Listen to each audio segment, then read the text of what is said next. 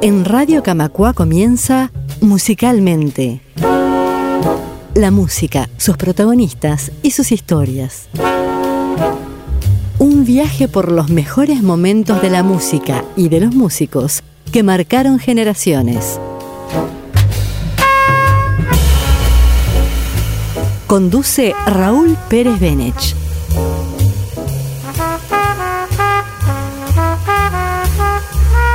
Una producción de Radio Camacua, la radio de EBU.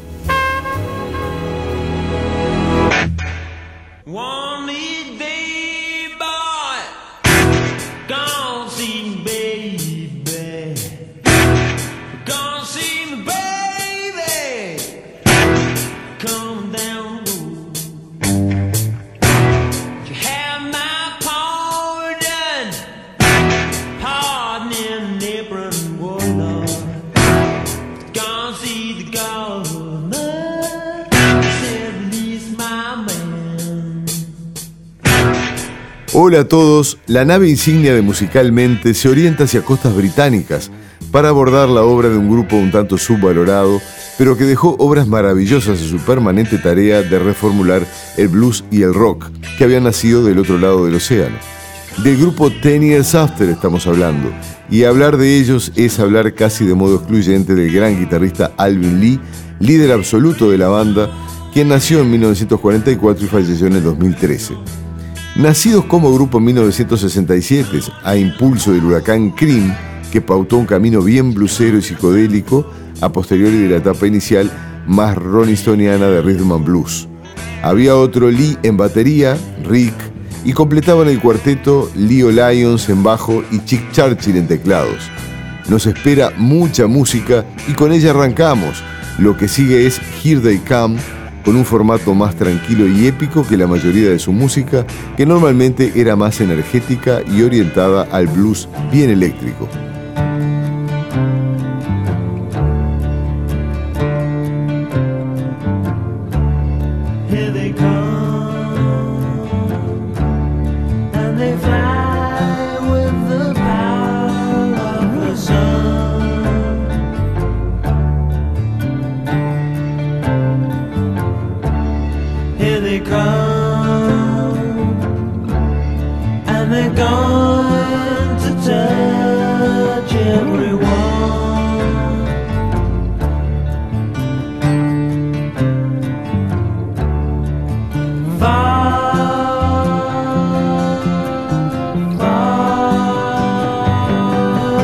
say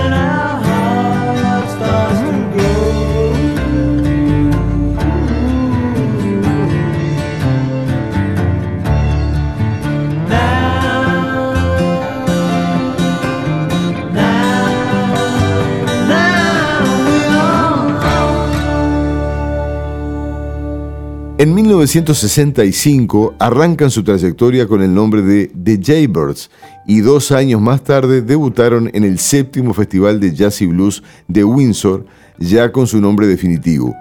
Entre 1967 y el 69, su fama se disparó con la edición de sus cuatro primeros álbums titulados en orden de aparición Ten Years After, Undead, Stonehenge y Shh. Si bien su primer disco pasó casi desapercibido, el tema I Can't Keep From Crying Sometimes, que era un cover del tema de Al Cooper, llamó la atención por la crudeza de su estilo bluseado bien inglés, con la voz de Alvin Lee muy al frente. El segundo disco, Undead, con una portada bien psicodélica, tuvo más repercusión a caballo del gran éxito I'm Going Home. Fue grabado tocado en vivo en un estudio sin regrabaciones ni postproducción y llegó al número 26 en los rankings ingleses. La música nos trae su primer tema con repercusión, el ya aludido cover de Al Cooper, incluido en su primer álbum.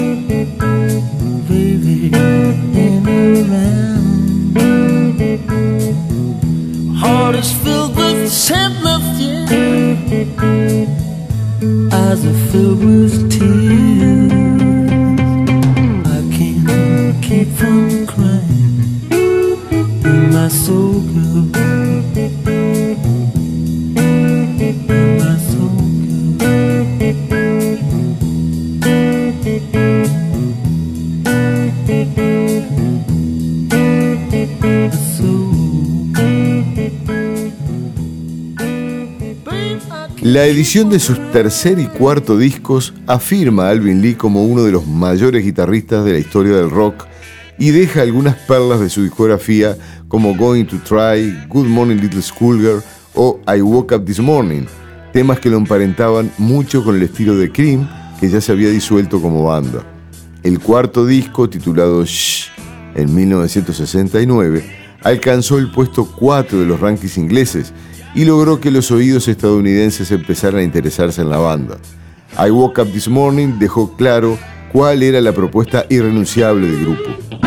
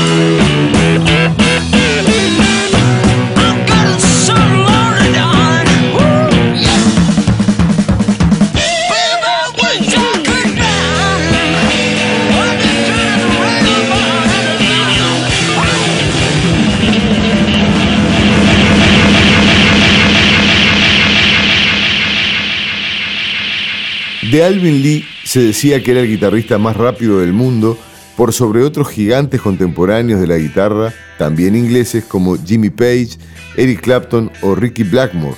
Su estilo estaba influenciado por el boogie y el jazz y la consagración definitiva del grupo se da a través de su memorable actuación en el Festival de Woodstock de agosto de 1969, en el que interpretaron una versión extensa del tema I'm Going Home, que hechizó al público y prensa.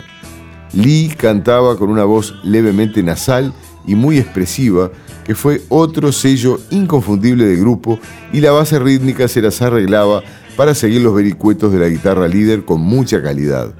La conquista del mercado estadounidense fue paulatina, logrando un vigésimo puesto con el disco Shh y un puesto 14 con el disco Cricklewood Green de 1970, que en Inglaterra llegó al puesto 4 con el tema de mayor éxito de su trayectoria, Love Like a Man.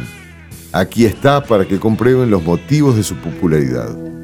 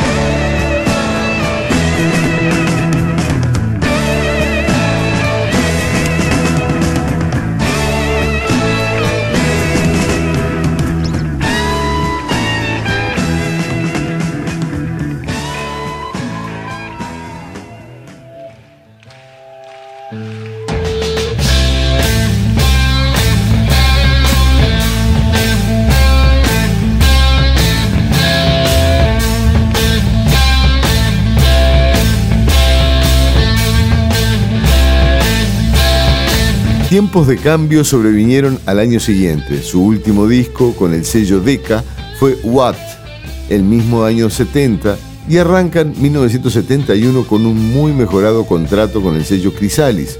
Y el comienzo fue con el excelente disco A Space in Time, en el que aparecía un leve cambio de estilo con varios experimentos de estudio con voces distorsionadas y sonidos psicodélicos muy bien logrados. El sello discográfico anterior se dedica a recopilar viejas grabaciones que hacen competir comercialmente con los nuevos trabajos. El apogeo del grupo duraría poco tiempo.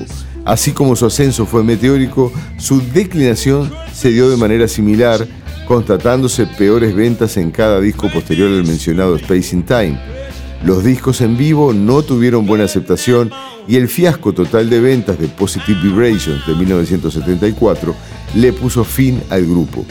Ya Alvin Lee había incursionado en trabajos fuera del grupo, como lo fue la grabación del disco On the Road to Freedom junto al guitarrista Mylon Lefebvre, y el fin de la banda fue tomado como consecuencia natural de su declinación.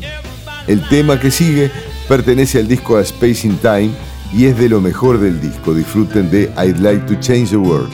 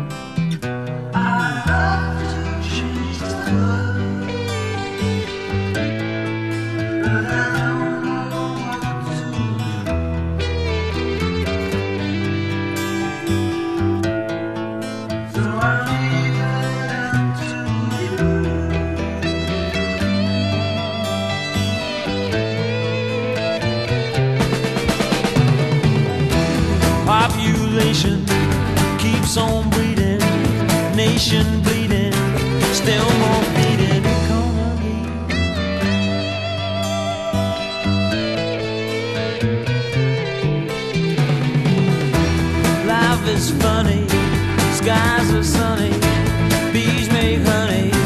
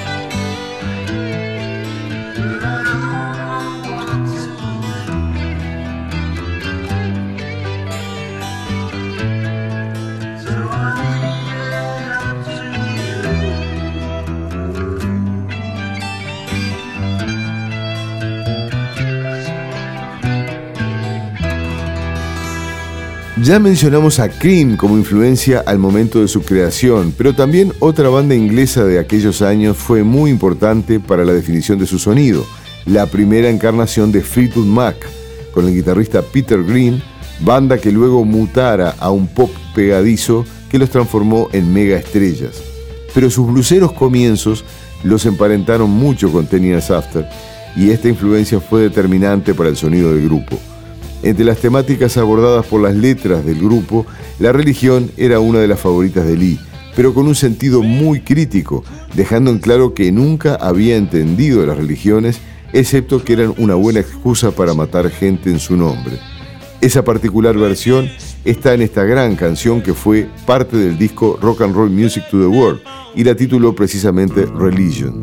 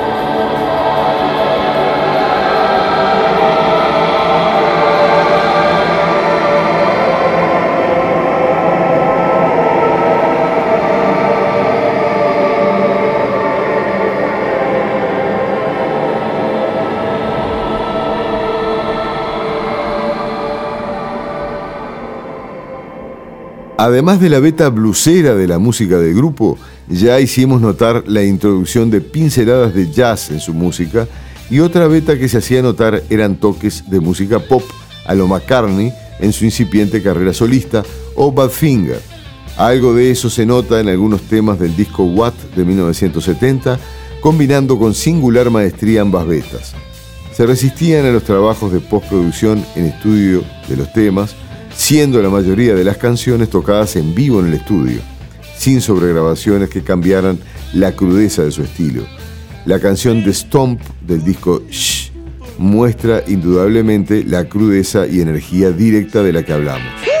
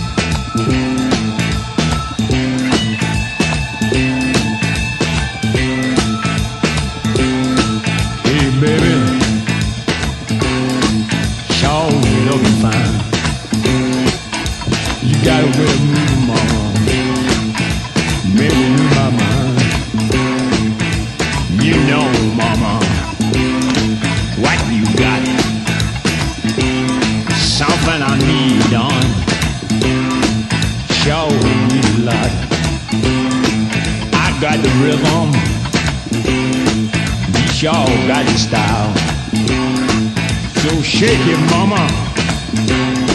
Let's stomp around a while. Shake on.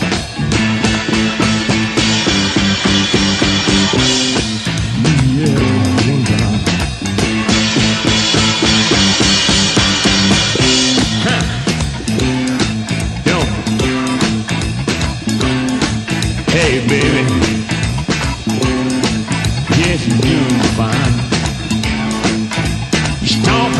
so good, mom. You got the balls in the line. Foxy mama. You sure got what it takes. And when you're stomping, darling, ball really shakes. Hot woman. You don't tell no lies. What you got, darling, sure like to advertise little boy sing. Love that mama, don't she love fine? Love that one, gonna make up mine. And you know, Bill, that's where it's at. Just stomp around, mama. Shake it, shake it all out. Shake what you got. Oh, mom, you made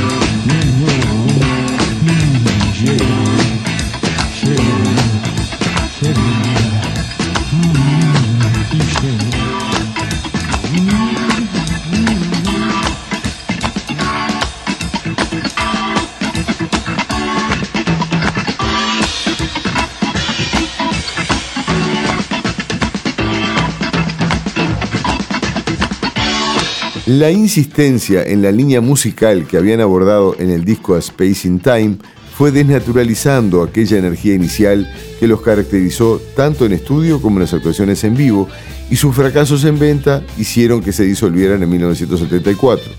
Tuvieron una brevísima reunión en el 88 cuando realizaron algunos conciertos en Europa y grabaron un disco en estudio en 1989, el primero en 15 años, titulado About Time. Inmediatamente se desbandaron nuevamente. Rick Lee intentó convencer a Alvin de girar para presentar el nuevo disco, a lo que se negó terminantemente y de manera tajante. La decisión de los tres restantes fue rearmar el grupo contratando a otro guitarrista, Joe Gooch, y volver a las giras. Nunca fue lo mismo. Alvin Lee murió en marzo del 2013 luego de una complicación en cirugía de rutina y hasta hoy Churchill y Lee siguen usando el legendario nombre del grupo para presentaciones en vivo. El tema que los popularizó en Woodstock, I'm Going Home, suena a continuación en una versión en vivo.